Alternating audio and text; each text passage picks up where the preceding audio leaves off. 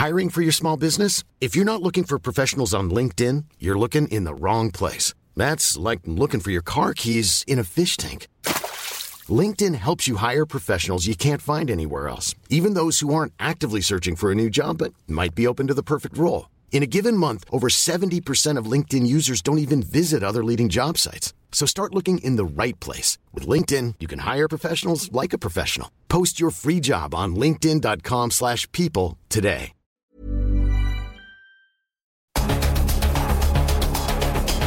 Los expertos se reúnen para debatir, desmenuzar a la noticia y a sus protagonistas.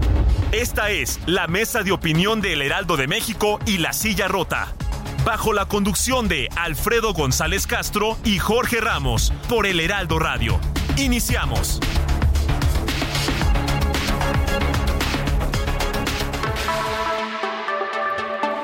Son las 9 de la noche en punto tiempo del centro de la República. Muy buenas noches, bienvenidas, bienvenidos a esta mesa de opinión de El Heraldo de México, La Silla Rota.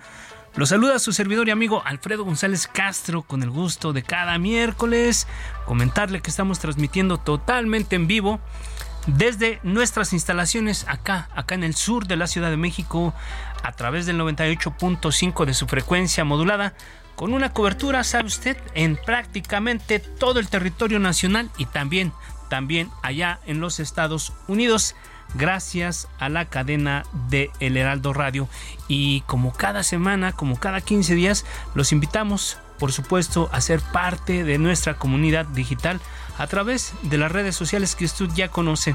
Escríbanos, opine, acompáñenos en la reflexión y en el análisis de, las, de la información del momento y los temas que, abordamos aquí en este espacio. Y también, también como cada 15 días, saludo a mi colega y amigo Jorge, Jorge Ramos, director editorial de La Silla Rota. ¿Cómo estás, Jorge? Muy buenas noches, bienvenido nuevamente. Alfredo, ¿qué tal? Buenas noches y buenas noches al auditorio. Pues sí, estamos de vuelta y como siempre abordando pues temas que creemos que están también en la coyuntura. Eh, bueno, estamos viendo la guerra, ¿no? En este, las campañas, este, que no son campañas, este, el presidente, en fin, está la, la batalla política. Los duros contra los moderados, los, los, sí, los puros contra los, impuros, contra los no tan puros, no tan puros, una pachanga que traen. Pero bueno, eh, en medio de todo eso, en medio de toda esa eh, todo ese ruido ¿no? que, vemos todos los días, pues hay temas que están, eh, que son importantes, que están en la, en la agenda.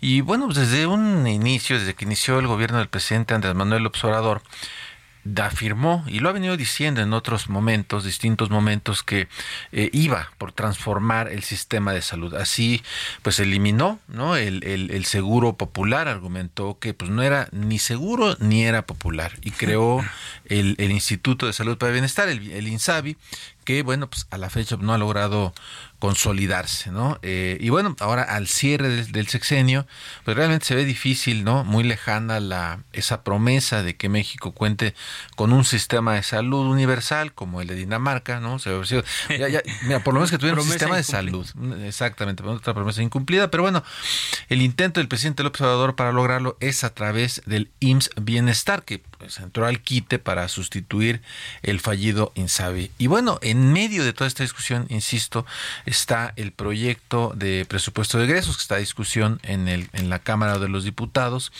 para 2024. Se contemplan pues, alrededor de 128 mil millones de pesos para el IMSS Bienestar y en contraste pues hay un recorte importante para la Secretaría de Salud de casi 53% respecto a lo que ejerció en este 2023. Hay quien dice que hay una lógica, ¿no? El IMSS Bienestar asume una gran función, entonces se lleva la mayor parte del presupuesto. Pero vamos a analizar, Alfredo, con, quienes saben este tema. Así es, a veces parece que son complejos eh, hablar de dineros, de presupuestos, de, de, cosas etiquetadas. No, no es fácil, no es fácil eh, abordar estos temas, pero, pero qué mejor que sean las expertas las que nos ayuden precisamente a a desmenuzar este tema que, que, puede resultar un poco complejo, sobre todo para la gente que nos escucha. Y para hablar del tema, damos la bienvenida esta noche a Judith Senyacen. Ella es Senyacen Méndez, directora adjunta de investigación y también es especialista en salud y finanzas públicas del Centro de Investigación Económica y Presupuestaria. Judith, gracias. Muy buenas noches. Hola, muy buenas noches, Alfredo, Jorge. Eh, un gusto saludarlos, gracias por la invitación y saludo al auditorio. Gracias. También recibimos esta noche nuevamente a nuestra colega amiga eh, diputada federal por Morena, Selene Ávila Flores. Diputada, ¿cómo estás? Muy buenas noches nuevamente. Mis queridos amigos Alfredo y Jorge, los saludo con gran por permitirme estar en el espacio. Judith, muy buenas noches y a toda la familia del Heraldo Radio. Estamos al lado. Bien, pues ah, para abrir boca, una pregunta, Jorge, que ahí ya tienes preparada. Así es. Eh, bueno, pues al revisar el ah, presupuesto. antes de que me pregunten, yo tengo otra. A ver, a ver, Selena. Una moción. Una moción de Entre los puros e impuros, no me digan dónde me colocan. no, tú eres, tú eres pura calidad, Selene. puros, impuros, este, moderados de centro. Neomorenistas, este, tradicionales, duros. Ya no se sabe, pero bueno, tú eres, tú eres pura calidad. Ah, oye, gracias. Se ve que me quieres, pero mira, yo soy una convencida que los extremos nunca son buenos.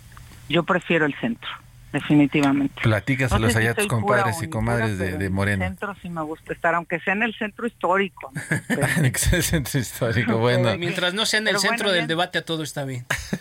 Bueno, también, si no me hubiera entrado a esta entrevista, que seguramente va a estar muy interesante. Ya estoy lista para que lancen todas sus flechas. Gracias, gracias. No, vamos, vamos. La verdad es que eh, estábamos justamente en el tema de la revisión del presupuesto y uno de los datos pues más evidentes es el recorte del 55.8% en el ramo 12, que es el que corresponde al sector salud.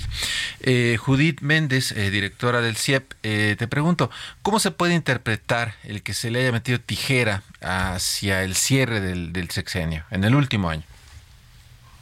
Sí, bueno, en, realidad esto ya estaba expresado en, la revisión y la estructura programática del presupuesto. Esta se presenta un par de meses antes, eh, ahí por abril, eh, donde se presentan cuáles son los cambios principales en los programas presupuestarios.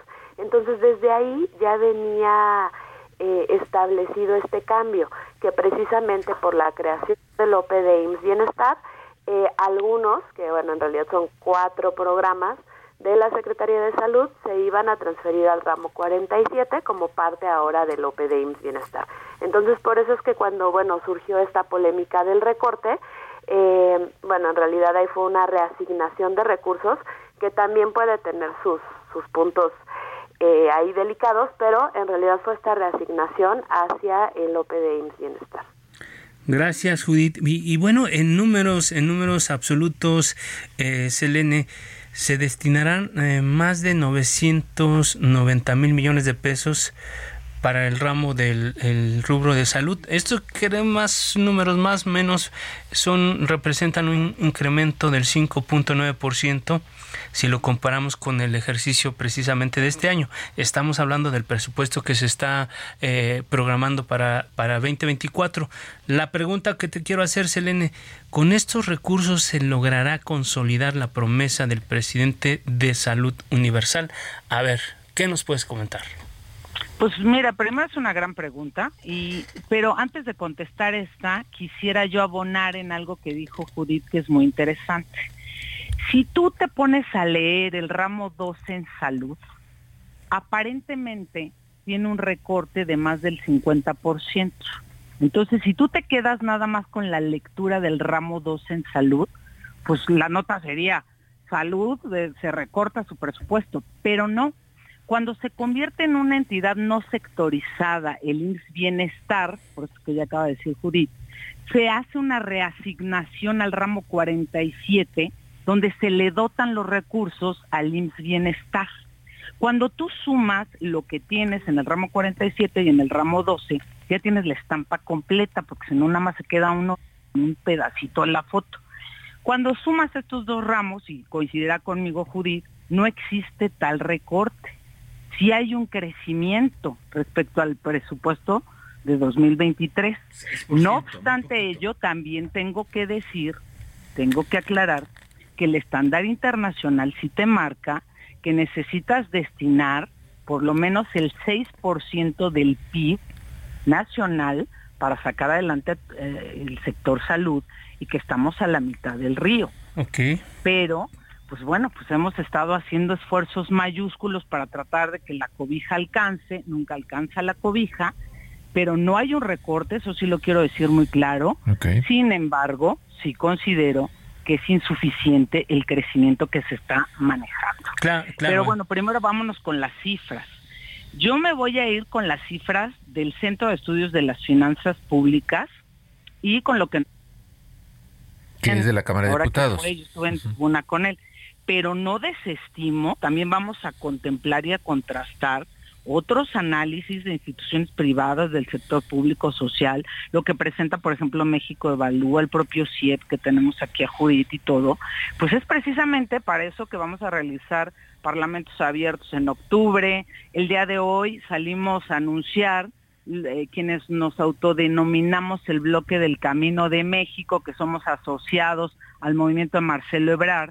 Se suman los diputados llamados monrealistas tenemos alrededor de 47 diputadas y diputados, si no me falla la memoria, entre monrealistas y marcelistas, así como nos llaman.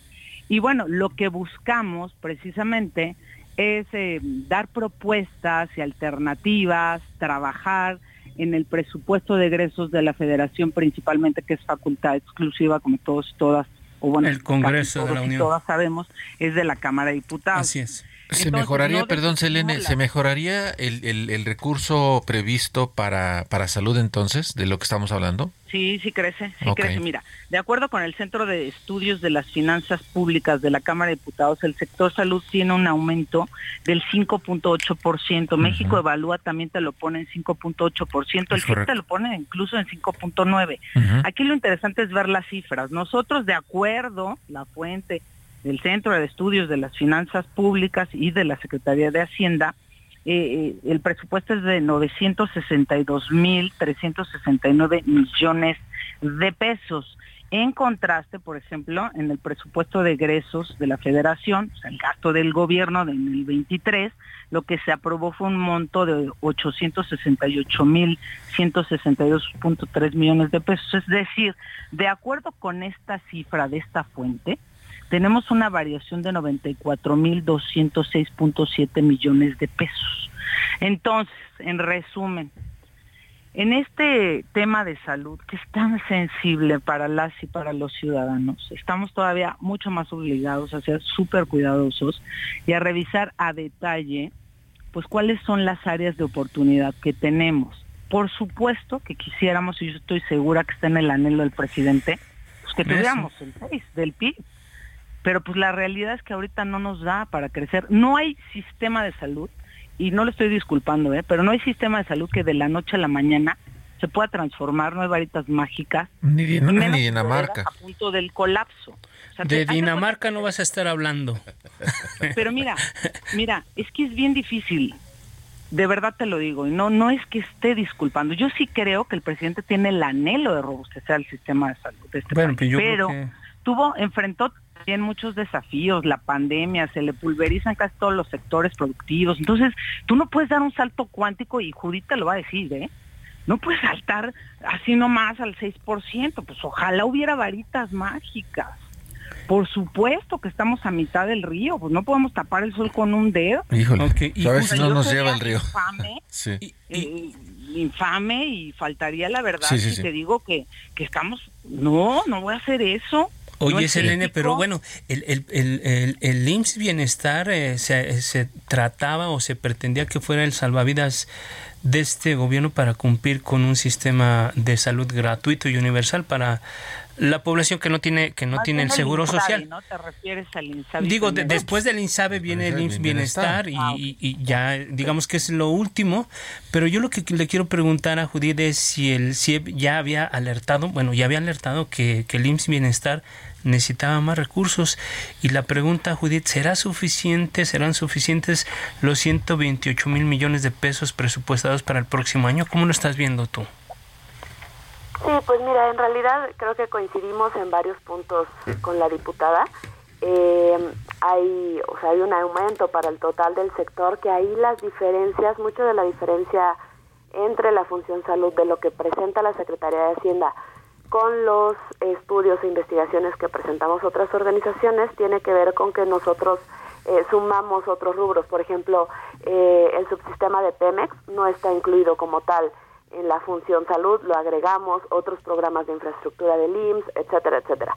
Pero eh, finalmente lo que vemos es efectivamente un aumento respecto a lo que se aprobó para este año. Ahora, creo que es importante que la estimación que nosotros tenemos es que alrededor de tres cuartas partes de ese aumento de pesos van para el ordinario y una cuarta parte es lo que representa un aumento para la población sin seguridad social vía el IMSS Bienestar. No alcanza entonces. Si eso es suficiente, bueno, ahorita incluso ya ya lo comentaba la diputada, ¿no? Es un mínimo a nivel internacional mínimo es una inversión de 6 puntos del PIB por la parte pública. Nosotros invertimos menos de la mitad. Estamos ahorita para el paquete 2024 estaríamos alrededor de 2.9% del PIB. Ahora, solo para la población sin seguridad social tendríamos que hablar de 3 puntos del PIB. Y lo que nosotros estamos sumando aquí, que no solo es eh, los 128 mil que aparecen para el OPD Bienestar, sino también lo que traía, todavía trae presupuesto el programa IMSS Bienestar, pero también los recursos del FASA, que son recursos para las entidades. Todo eso lo sumamos porque al final todos esos recursos van para población sin seguridad social. Si hacemos un comparativo, el presupuesto en, porcentaje del PIB ha ido cayendo.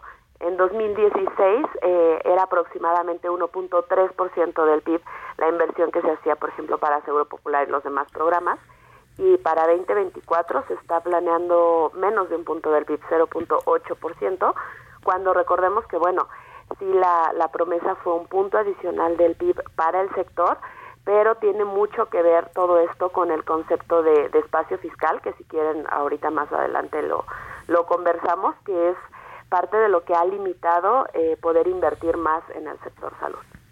Pues ahí está el dato. Y, yo, yo volvería a la pregunta que, que, hizo Alfredo hace rato a, a, Selene. Selene, yo te, yo te insistiría.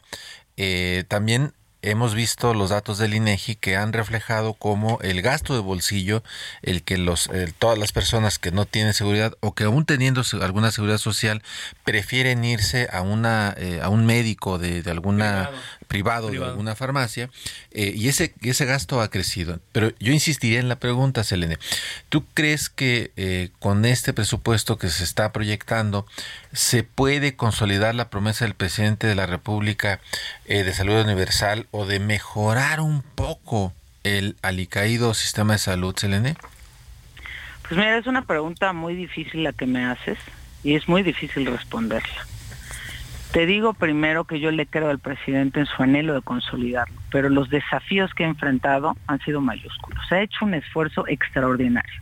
Nos entregaron un sistema de salud y no se trata de repartir culpas desmantelado. Es como, para ponerte una metáfora, llega el paciente infartado, tuvimos que sacar el carro rojo.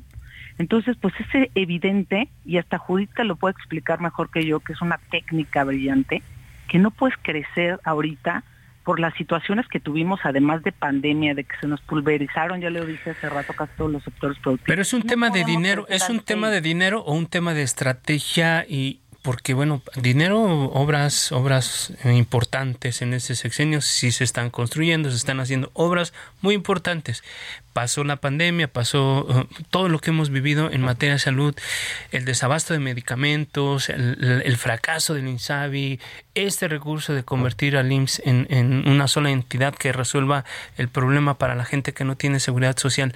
¿Es un tema de dinero o es un tema de estrategia? Porque ya estamos prácticamente concluyendo el sexenio, nos falta un año, pero no se ha visto avances en esto.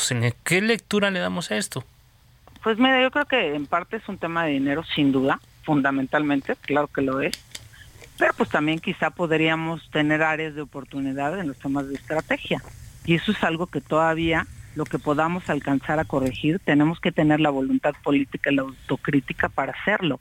Y yo diría unidos, oposición y gobierno. Por eso este bloque legislativo que hicimos entre los llamados marcelistas y monrealistas, lo que estamos buscando es ayudarle al presidente de la República en su anhelo sincero de fortalecer el sistema de salud para hacer reasignaciones principalmente en temas tan sensibles como el sector salud. Y es lo que vamos a analizar en todos estos días. Con independencia de los parlamentos abiertos que organiza la Comisión de Presupuesto, de la que también formó parte, en este denominado bloque este llamado el Camino de México, vamos a realizar mesas técnicas también y foros donde vamos a, checar las cifras y vamos a ver pues qué podemos reasignar, cómo podemos hacerlo mejor, dónde están las áreas de oportunidad, etcétera, etcétera. ¿Qué buscamos? Mira, hay quien nos ha llamado hasta traidores, citado de una manera y con una virulencia. En redes sociales ponen tu foto y dicen se busca traidor a la patria, en un voto más. Yo digo, traición a la patria es no hacer nada. Finalmente tenemos que ejercer nuestro, nuestro compromiso eh, con el cargo, es nuestra facultad constitucional el tema del presupuesto. Entonces eso no es traición a la patria. Queremos coadyuvar con el presidente, le creemos al presidente queremos que, nos permitan ayudar con nuestras modestas propuestas, el trabajo que hagamos en conjunto también con gente muy profesional como Judith y, otras organizaciones que pudieran participar para, para ver de qué manera podemos sacar, ese es nuestro anhelo, el mejor paquete económico en general, pero en particular en la función que nos toca del presupuesto de egresos del sexenio. Entonces parece que trabajar mucho, los, estamos iniciando apenas la discusión, van a ser días muy intensos, obviamente primero nos tenemos que ir a la ley de ingresos, porque si no, pues si no tiene el dinero, primero pues, necesitamos saber el, gobierno cómo va a recaudar, para decirlo de manera coloquial para nuestro auditorio. O sea, cómo el dinero, de dónde lo va a sacar el gobierno, de qué forma, luego cómo lo va a gastar, Total. en qué lo va a gastar Ahora, Judith no dejará mentir, es un tema súper técnico, tienes que desplegar partidas, tienes que analizar los ramos, tienes que ver las claves, tienes que ver, como por ejemplo, este caso que te ponía yo que a bote pronto, pues si alguien nada más se queda con la lectura del ramo 12, te va a decir, no, viene un recorte en salud, no, no, espérame, recorte no hay, pues vete el ramo 47, si lo sumas, pues hay crecimiento. Muy bien. no es el crecimiento que necesitamos, pues todavía no llegamos a eso, no hemos, no hemos podido tener las condiciones económicas o quizá hay áreas de oportunidad que tenemos que fortalecer y bueno, tampoco es... Eh, eh, no está mal aceptarlo, me parece que eh, mal estaría si, si, lo callas, ¿no? Y yo no creo que el presidente sea de esos, de esos tipos de personas, yo creo que en él hay sensibilidad y esperamos que la Secretaría de Hacienda pues nos escuche y podamos de verdad caminar juntos para lograr un, mejor presupuesto Gracias. para nuestra población. Sí. Gracias, Selene, Ávila, diputada Morena. Y ya para ir eh, cerrando, eh, Judith Méndez, directora adjunta de investigación y especialista en salud del CIEP, eh, preguntarte, ¿seguiremos entonces quedando en deuda con la población sin seguridad social?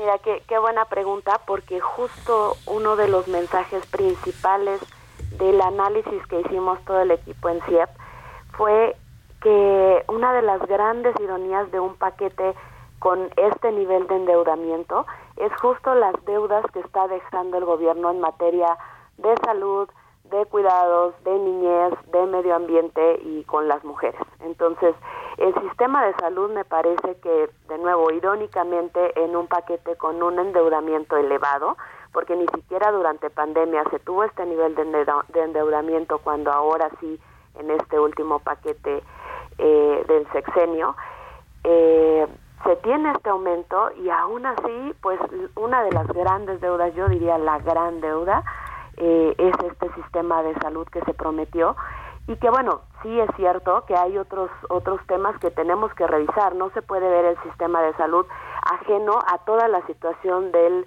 el contexto fiscal. Aquí lo que les, les platicaba un poquito del espacio fiscal es bueno, tenemos el total de ingresos, quitamos los los gastos ya comprometidos eh, y ahí es donde nos queda el espacio fiscal.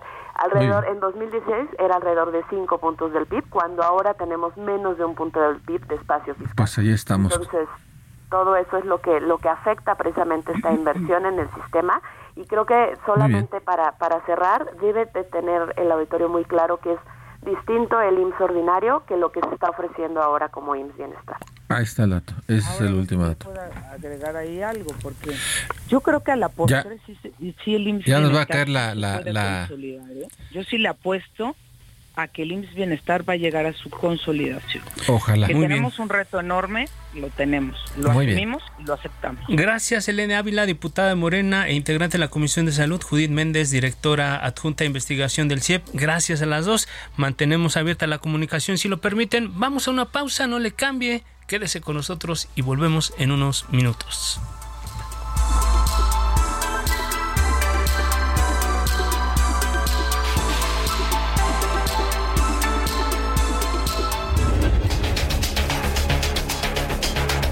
Regresamos con la polémica y el debate después del corte. No se vaya. Esto es Mesa de Opinión, El Heraldo, La Silla Rota.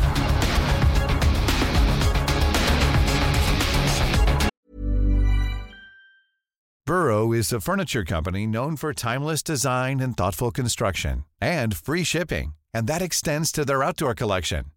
Their outdoor furniture is built to withstand the elements, featuring rust-proof stainless steel hardware, weather-ready teak, and quick-dry foam cushions. For Memorial Day, get 15% off your Burrow purchase at burrow.com slash ACAST and up to 25% off outdoor. That's up to 25% off outdoor furniture at burrow.com slash ACAST.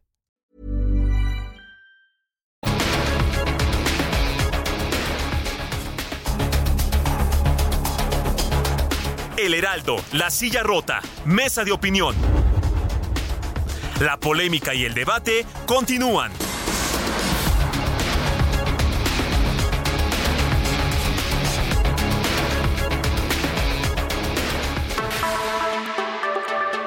Son las 9 de la noche con 30 minutos, hora del centro de la República. Le reiteramos que estamos transmitiendo totalmente en vivo por el 98.5 de su frecuencia modulada desde nuestras instalaciones acá en el sur de la Ciudad de México con una cobertura, sabe usted, en todo el territorio nacional y también allá en los Estados Unidos gracias a la cadena de El Heraldo Radio. Estamos de regreso a la segunda parte de esta mesa de análisis. Eh, Jorge, amigos del auditorio, un tema muy importante abordábamos en la primera parte que tiene que ver con las condiciones en las que se encuentra el sistema de salud de nuestro país y sobre todo de los dineros que se están analizando para el próximo año, el presupuesto, eh, por supuesto, que, que, que está programándose para, para el siguiente año. Y bueno, una de las conclusiones es que el dinero va a resultar insuficiente y solamente queda un año para este, para este gobierno. Entonces, híjoles, no, no hay mucha esperanza, no se vislumbra algo positivo, pero bueno, ahí están los diputados que tienen una, un trabajo eh, importante para ver cuánto le asignan de dinero a este rubro que resulta ser vital para nuestro país, Jorge. Así es complicado ya al, en el último año, en el cierre. Entonces va a estar complicado ver que haya algún avance positivo en ese sentido. Entonces, pues mantendremos pues la, la lupa en eso y en otros eh, temas del, relativos al gasto del, del próximo año. Y bueno, eh, ya decíamos que pues la, la grilla, ¿no? Es, a todo lo que da. Está todo lo que da, ¿no? Este, entre puros e impuros, pero también entre, digamos, eh, el oficialismo y, lo, y la oposición, ¿no? Y bueno, pareciera, Alfredo, no sé tú cómo lo veas, eh, pareciera que Morena va pues como muy, muy, muy avanzado, ¿no? En la definición de su posible candidatura al gobierno de la Ciudad de México, eh, no sin eh, estertores internos, ¿no? Claro. Son... Sí, ya lo hemos, lo hemos, estado viendo. Además no saben hacerlo. no, sí. no, no, no, no, no, no disimulan nada, son pero bueno. especialistas. Son especialistas. Y en el Frente Amplio, este, da la impresión de, de que van como, como a paso de tortuga. Realmente la pregunta es eh, si hay tiro por la Ciudad de México o, o, ya está escriturada la ciudad para, para Morena, ¿no? ¿Cómo ves? Así es, yo, yo creo que ese, esa es la pregunta. Pero pues eh, eh, vamos a presentar a nuestros invitados que eh, son protagonistas de la, de la historia que se, está, que se está construyendo aquí en la Ciudad de México, en el corazón del país, en la capital de los mexicanos. Y, y precisamente para hablar de este tema damos esta noche la bienvenida a Kenia López Rabadán. senadora, ¿cómo estás Kenia? Gracias, muy buenas noches. ¿Qué tal? Buenas noches, un gusto escucharlos y por supuesto dialogar con ustedes, con su auditorio y con la mesa. Muchas gracias por la invitación querido Jorge Alfredo, aquí a sus órdenes. Gracias, eh, senadora. Y también, también recibimos esta noche a Gabriel García Hernández, senador de Morena. Gabriel, ¿cómo estás? Muy buenas noches. Gracias por aceptar la invitación. Gracias a ustedes. Aquí estamos con toda la buena vibra del mundo. Eso, es todo. Vibrando alto, dice el senador. Como el sticker, vibrando alto. Vibrando alto, eso. Muy bien. Muy bien, bienvenidos, Bienvenidos los dos. ambos. Bienvenidos los dos. Y bueno, a ver, vamos- empecemos con, con la senadora Kenia López. Senadora, tal parece que en el Frente Amplio en la Ciudad de México, pues como que andan perdidos en el espacio. ¿En qué andan? ¿Por qué tanta tardanza en la toma de decisiones? Pues mira, primero que nada decirles, es obvio que eh, hay una cantidad brutal de violaciones a la ley electoral. O sea, desde las corcholatas a nivel nacional con el presidente de la República que dos años antes empezó a violando la ley electoral, a mencionar a sus corcholatas a la favorita y a los otros este, que ya vimos que no lo fueron tanto.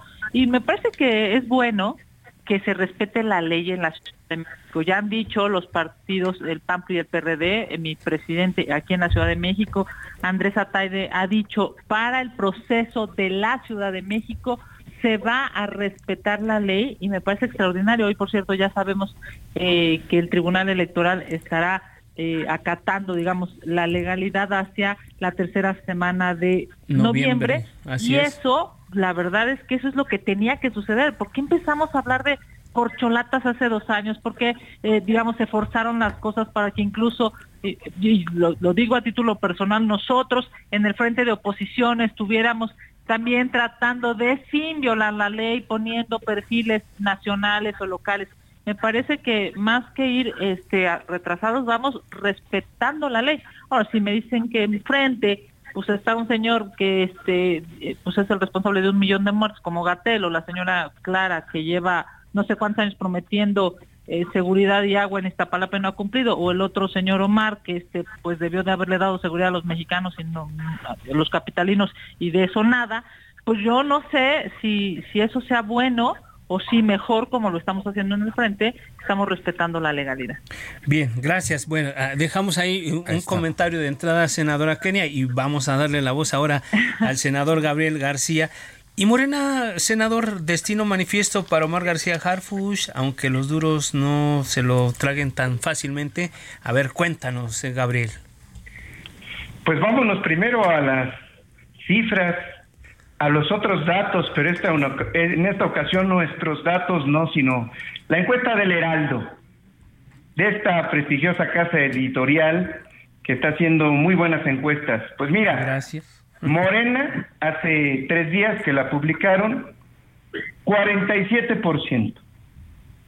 Y el Frente, 32%. Es decir, un 15 puntos de ventaja y de diferencia. Pero esta diferencia es porque hay una mayoría, sea Clara Brugada, sea Omar García Harfuch, el doctor Gatel, hay una mayoría de personas que habitamos esta ciudad que marcan esta diferencia. Hay una preferencia por las políticas de bienestar, por el buen actuar de Morena, de la cuarta transformación. Entonces, pues, lo que resulte, ese es el dato importante. Nosotros diseñamos esto de la encuesta para que no se dé la imposición. Imagínate, acá no nos tenemos que cuidar de si estuviéramos en otro lado, de la pandilla de Jorge Romero y el cártel inmobiliario. Cuídese mucho, senadora, no le vayan a hacer lo mismo eh, que a Xochitl, porque si usted quisiera participar, pues ahí las cosas andan muy mal, eh, muy negras. Entonces, pues hay que mirar hacia la política de bienestar si se quiere crecer. Muy bien, muy bien, eh, senador Gabriel García. Kenia, ¿qué le responderías al senador Gabriel García, dado por las alusiones personales, dirían ahí en el, en el Congreso? claro, por alusiones personales. A ver, primero que nada, por supuesto, agradecer la mesa siempre con Gabriel. Es un gusto ser eh, su compañera, mi compañero nacional de la República, pero pues claramente tenemos dos visiones distintas de ciudad, ¿no? Él lo que ve es que lo están haciendo pues, cholada, increíble. Yo lo que veo son los datos y lo que está sintiendo las y los capitalinos. Hoy, ¿qué dicen los capitalinos? Pues que terriblemente de cada 10 capitalinos a los que tú les preguntas, 8 se sienten inseguros en esta ciudad. 8 de cada 10. Y es la realidad, porque además no solamente es que te sientas inseguro de que alguien te vaya a asaltar o de que te vayan a secuestrar, los datos de secuestro han subido, son altísimos en la capital, el robo a transeúnte es brutal, el robo a casa habitación está imparable, Además de eso, es el miedo que sientes para subirte al metro sabiendo que puedes perder la vida. Esa es la realidad. Y por eso es que los capitalinos en 2021, pues ya le dijeron a Morena, a ver, sí, confiamos en ti, te dimos un montón de apoyo, este, creímos en ti, pero ya, ya basta, ya no más. Y ahí están los datos de la última gran encuesta que se llama Elección en 2021. Y en la última encuesta lo que ha dejado claro es que la mayoría de las alcaldías ya son es importante decirlo y bueno, pues si un capitalino hoy no se siente eh, seguro, si un capitalino hoy no tiene la posibilidad de ir a un sistema público de salud de calidad, si un capitalino hoy sabe eh, la corrupción brutal que hay en el gobierno de Morena, que vamos, lleva 25 años gobernando, pues también sabe un capitalino, una capitalina, que por más promesas que hagan en Morena de la Ciudad de México ya no las podrán cumplir. Mira, nada más para darte así, digamos, uno de los tantos datos como los que podríamos platicar el día de hoy. Datos. La Ciudad de México es el primer lugar con mayor corrupción de todo el país. El primero, es, es un deshonrosísimo primer lugar. Y es por corrupción que se cayó la línea 12. Y es por corrupción que dos hermanas se murieron en una coladera. Ya en la Ciudad de México los capitalinos no quieren corrupción y por eso es que van a cambiar en la próxima elección de 2024 y me parece que será maravilloso saber que la Ciudad de México va a renacer. Yo he dicho, quiero ser jefa de gobierno porque ya la Ciudad de México merece una jefa de gobierno honesta, una trabajadora, una que todos los días priorice a los capitalinos y no la siguiente elección. Muy bien, eh, senadora Kenia. Gabriel, eh, senador, eh, remitiéndonos a los datos, pues si, si revisamos los resultados del, del 2021 aquí en la Ciudad de México, pues no le fue tan bien a Morena y yo te quiero preguntar si en realidad ves que si hay una competencia real, será un día de campo para ustedes, ¿cómo lo estás visualizando? Mira, eh, lo primero te quiero hablar, les quiero compartir lo que llamo el efecto Iztapalapa. Para aclarar con justa medida esto que dicen que hay tiro, porque hay un tiro en su imaginación. no hay tiro entonces. Primero de las cifras. Nada más desde Iztapalapa, por ponerte un ejemplo. Iztapalapa le da medio millón de votos a la cuarta transformación. Y si, y si tú sumas eh, todas las alcaldías, el PAN en Azcapotzalco 90 mil, Álvaro Obregón 180 mil, Benito Juárez 162 mil y Coyoacán 170 mil. Y si quieres de pilón, le ponemos Coajimalpa con 70 mil, apenas y para que junten los 500 mil votos nada más de Iztapalapa. Mira, como claramente se ve Iztapalapa en votos es más que todos sus candidatos juntos, Taguada, Lea Limón y Rubalcaba. Y eso, si le dan eh, chance, que la verdad lo deseo de todo corazón, también a la senadora, que me da mucho gusto que esté en este espacio, también compartirlo, pero pues el tiro está en su imaginación porque ni todos juntos alcanzan con los votos que aporta nada más la alcaldía de Iztapalapa.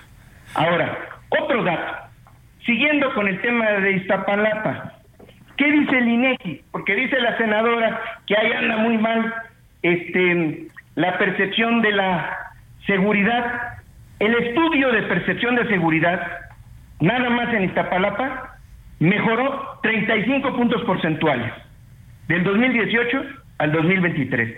Ahí están los datos.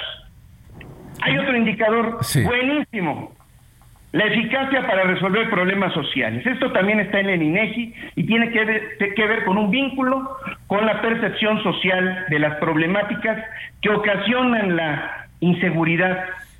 Pues hay una disminución importantísima en este rubro. Los delitos en Iztapalapa, eh, los robos a casa, habitación, disminuyeron 78%. Uf. Y en Iztapalapa, ahí están los datos, ¿verdad? Porque aquí lo bueno es que ya podemos comprobar las cosas. Dato duro. Y el robo de transportistas se redujo en Iztapalapa en el mismo periodo el 75%. Y la percepción de seguridad, la gente se siente más segura por encima en Iztapalapa. Según el INEGI, por encima de Benito Juárez. No, eso sí dolió. no, eso, eso sí, esa sí dolió, ¿eh? Porque lo bueno, lo bueno es que le vamos a poder eh, entregar eh, estos datos que están eh, publicados, que son oficiales, desde el punto de vista de Iztapalapa. Y otra, desde el punto de vista de transparencia, está comprobado que la alcaldía Iztapalapa es la más transparente de todas las alcaldías. Entonces, pues la verdad, hay que mirar a... Hasta el aire está transparente. y vamos a compararlos, ¿verdad? A ver, Kenia, ¿tú qué? Kenia. ¿Cuáles son los datos que tienes? ¿Qué, datos tienes? Ah. Porque además, perdón, el senador dice que, que, el tiro está en tu imaginación, pero ¿por qué crees que una candidatura de frente sí puede ganar la ciudad?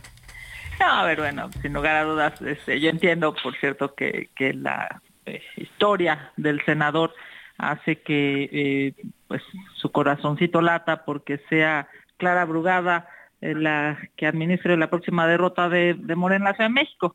Y le deseo mucha suerte, de verdad, Gabriel, ¿no? Te deseo mucha Se ve durísimo porque pareciera que Claudia Sheinbaum está obsesionada que sea Omar García Harfuch. Se ve que está este, haciendo todo lo pues indecible para que sea ahora su corcholata este la que pueda estar en la boleta el próximo año y este y pues sí sí se, se, ve pues que traen un tiro adentro durísimo el tiro está dentro de pues sí no pues se ve no o sea se ve este yo yo mi algoritmo eh, yo llevo 20 años aquí haciendo política en la Ciudad de México mi algoritmo la verdad es que luego leo lo que dicen como dijeran ustedes los duros de, de Morena y bueno pues se ve que están hiper enchilados con el tema de García Harfuch y, y ya veremos qué qué es lo que resuelve López Obrador, porque eso de las encuestas es una farsa y eso de que este van a ver quién es el más popular, nada, es lo que diga López Obrador. Ojalá y el dedito de López Obrador se vaya a tu candidata, mi querido Gabriel, este, pero bueno, de cualquier manera, yo lo que les puedo decir es que para nosotros es importante sí que la ciudad renazca. O sea, la realidad es que en la Ciudad de México se necesita vialidades dignas, se necesita que tú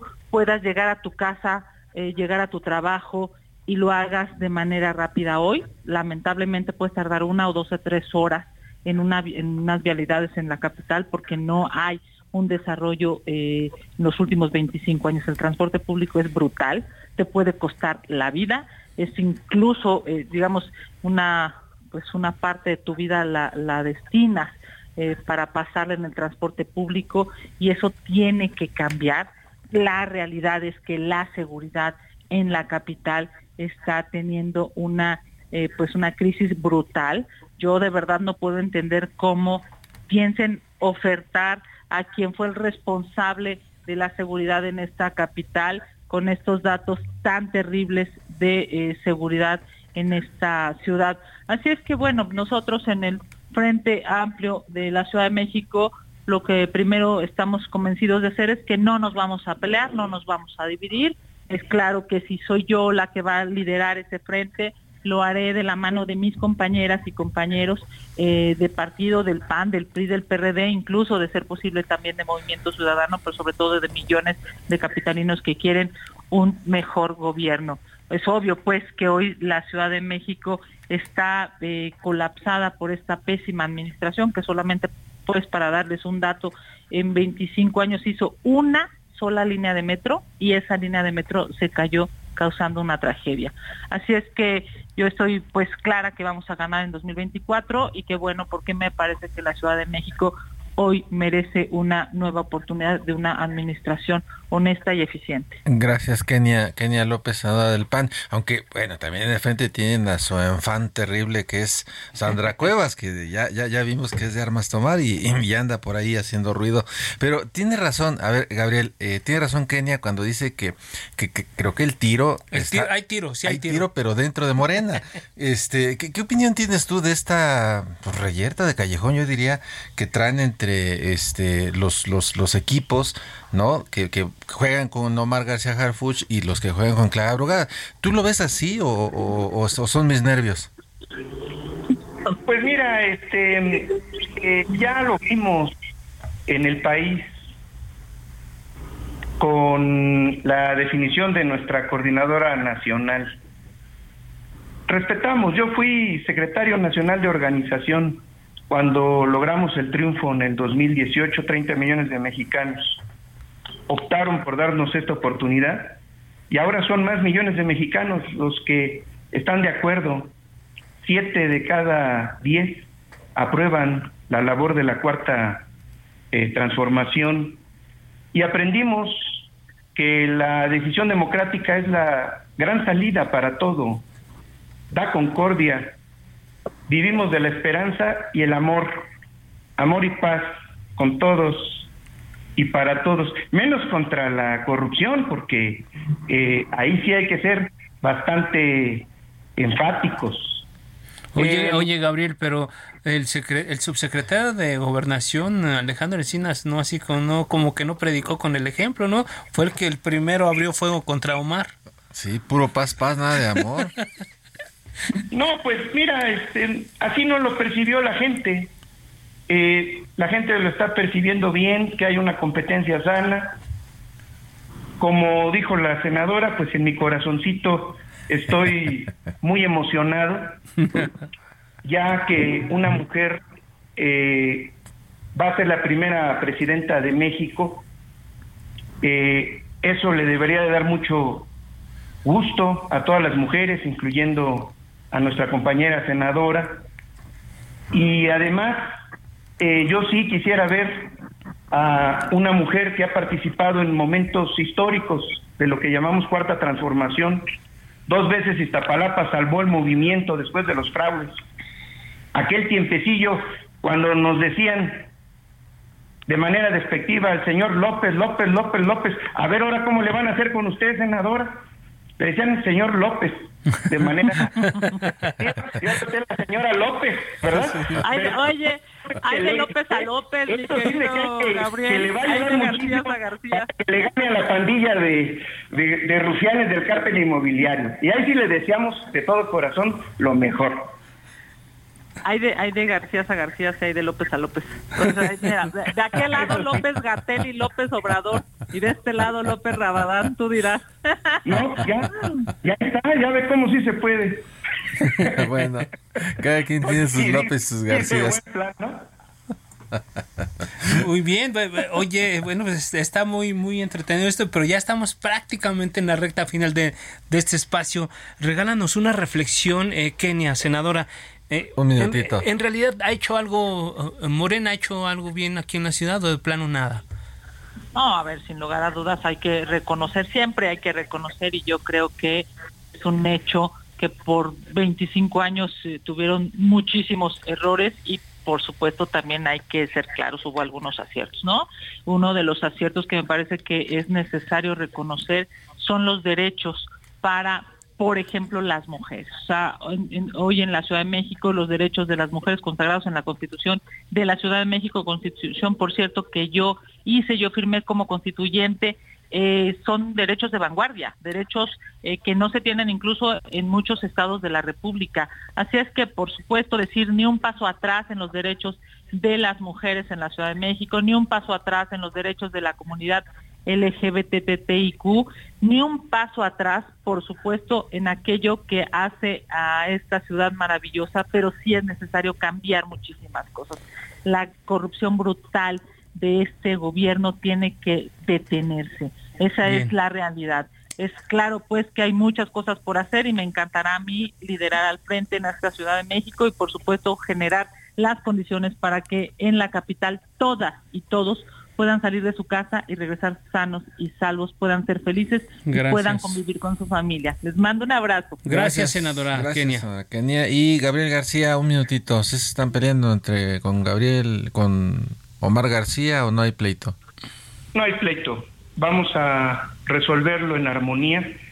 La decisión no es de ninguno de nosotros, es de la mayoría del pueblo de la Ciudad de México, que es de lo más progresista y avanzado yo diría del mundo, porque en el país ya hay mucho despertar de las conciencias. Eh, confío mucho en ello, confío en lo mágico de Iztapalapa, un pueblo maravilloso, y creo que vamos por buen camino. Gracias. Eh, con el gusto de estar con ustedes y pedirles que aquí estamos listos. Gracias, Gabriel. Somos muy buena, el, apellido García y el López eh, les puede servir mucho. nos vamos. Les doy la propuesta que nos encontremos ahí en el estudio. Gracias, Gabriel García, senador. Llegamos al final de este espacio, como siempre nos gana, nos gana la guillotina. Gracias Isaías, Ángel, Ulises, Gustavo. Nos vemos, nos escuchamos la próxima semana. Gracias, descanse. No se les olvide ser felices.